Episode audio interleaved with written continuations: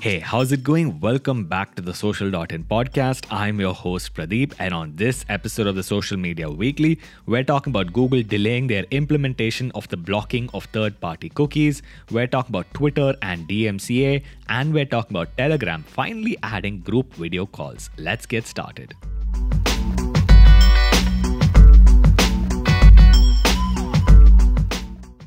So, the first story we have for you today is about Google delaying their implementation of the blocking of third party cookies.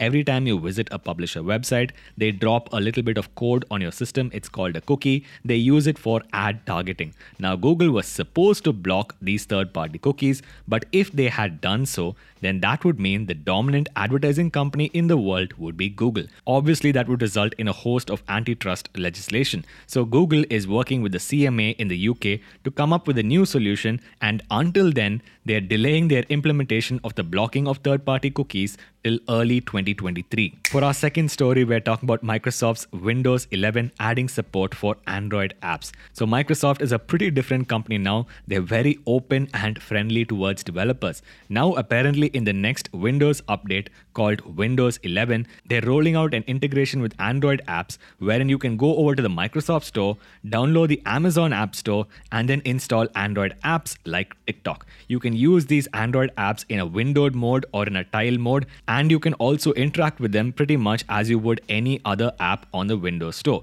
What's interesting here is that because Microsoft is using the Amazon App Store, there is not going to be any support for Google apps. For our third story, we are talking about Google warning you about new and potentially unreliable websites. So I know a lot of SEO experts know this, but the older your domain, the better it is for your SEO. Now, obviously, Google also wants to stop the spread of misinformation. So if you are a searcher and you make a search for which there are only new new websites, then Google will put up a warning saying that these websites are new and therefore potentially unreliable. I, for one, am happy with this because Google should be doing more to prevent the spread of misinformation. Google, by the way, rolled out something a couple of months back called Expertise, Authoritativeness, and Trust, which is essentially amounting to the same thing. For our next story, we're talking about Twitter, DMCA, and India's Information Technology Minister. So, India's IT Minister, Ravi Shankar Prasad, apparently had his Twitter account locked. I know a lot of people who practice SEO on the internet are familiar with something called DMCA. It's the Digital Millennium Copyright Act, and essentially, if you are a copyright holder,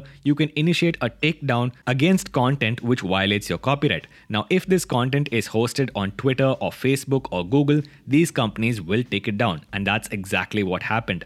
According to the Lumen database, Ravi Shankar had posted some content which belonged to A.R. Rahman, the music composer, and therefore his account was locked. He, for his part, took it like a grown up and started tweeting about how Twitter is being vengeful towards him. For our final story, we're talking about Telegram rolling out support for group video calls finally. So basically, WhatsApp has had this feature for a long time now, and Telegram is finally catching up after they announced it way back in April of 2020. If you are a Telegram user and we highly recommend you use the service, then you can go ahead and initiate a group audio call, and the first 30 people to join the call can also turn on their video. There is no time limit on the group video call. You can also share your screen, and also there is enhanced support for noise suppression.